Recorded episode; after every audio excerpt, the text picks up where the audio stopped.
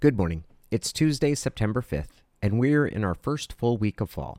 Welcome to That Actually Happened, an audio experiment here at the Dang Apostrophe. I'm your host, Danny O'Neil, providing you with a soothing and bite sized summary of things that have actually occurred, which has been met with somewhat enthusiastic reviews, such as this one from Dave P. in Seattle. Quote, I enjoyed your soft spoken summary, refreshing as I emptied the dishwasher. End quote. If you found it similarly enjoyable, I encourage you to rate and review the podcast as it helps others find out about it. The Mariners were beaten 3 6 in Cincinnati on Monday, continuing a pair of suboptimal trends. First, it was Seattle's fourth loss in its last six games. Second, the Mariners have scored three runs or fewer in each of those four losses. That includes Sunday's game in New York, which I attended, a 6 3 loss to the Mets at Citi Field. We were sitting in front of a man who kept referring to Daniel Vogelbach, the former Mariner, who is now the Mets DH, as Norman. When my wife asked why, he referenced a character from The Little Rascals, which made it the rare pop culture reference I was too young to get. The Mariners brought the tying run to the plate in the ninth inning of that game, only to have J.P. Crawford strike out with Julio Rodriguez on deck. The Mariners are currently tied with Houston for the division lead, having played two fewer games than the Astros. The Texas Rangers are one game back. The Huskies punted on their first two possessions in their season opener, failing to score in the first quarter, and they still finished with nearly 60 points.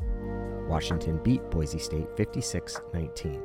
Michael Penix passed for 450 yards and five touchdowns, with four scores coming in the second quarter. The Huskies play Tulsa next week before traveling to Michigan State on September 16th. The big news from this weekend, of course, was Deion Sanders, whose Colorado team beat TCU in the season opener for both teams. Yes, Colorado, which won all of one game last season, defeated a TCU team that beat Michigan in the national semifinal before losing to Georgia in the title game last year. The Buffs' new coach was typically understated following the victory. What's up, boss? You believe that? You you hold on, hold on, hold on. Oh no. Do you believe that? Huh? Oh no, no, no. I read through that bull junk you wrote down. I read through that. I sifted through all that. Yeah. Oh no. Come on. Do you believe? You don't believe. You just answered it. You don't believe. Next question. Now, for the record, he was talking to Ed Werder, a former ESPN reporter from the Dallas area. Also, Deion has a right to talk his stuff. Shedeur Sanders, his son, threw for more than 500 yards, and Travis Hunter put on about as impressive an individual performance as you're likely to see in college football this season. He started at cornerback, notching a key interception in the red zone. He also played wide receiver, catching 11 passes for 119 yards. He was on the field so much there wasn't agreement on how many snaps he actually played. On3, said it was 120.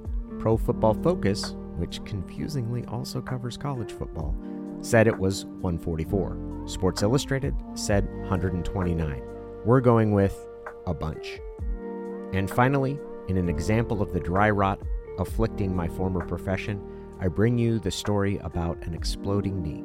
Wait, that's a potentially exploding knee, which happens to be attached to Patriots receiver Juju Smith Schuster, according to Albert Breer of Sports Illustrated. The like underrated story here, Juju Smith-Schuster's knee is a mess, mm-hmm. and that thing could explode at any point. And so you almost have to keep an extra receiver in. You almost have to keep an extra receiver because of that.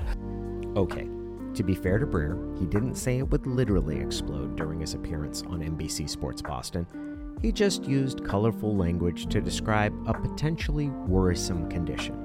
And while I don't profess any specific knowledge about the mechanics or health of Smith Schuster's knee, it's very possible there is an underlying concern. He did hurt it in the AFC Championship game last season. He was limited in practice before the Super Bowl. He did have what was characterized as a cleanup procedure. What's funny, though, is that after Breer's quotes began to circulate on Twitter, a slew of stories popped up across a variety of websites. On Sports Illustrated, Juju Smith Schuster knee, quote, could explode, exclamation point, end quote.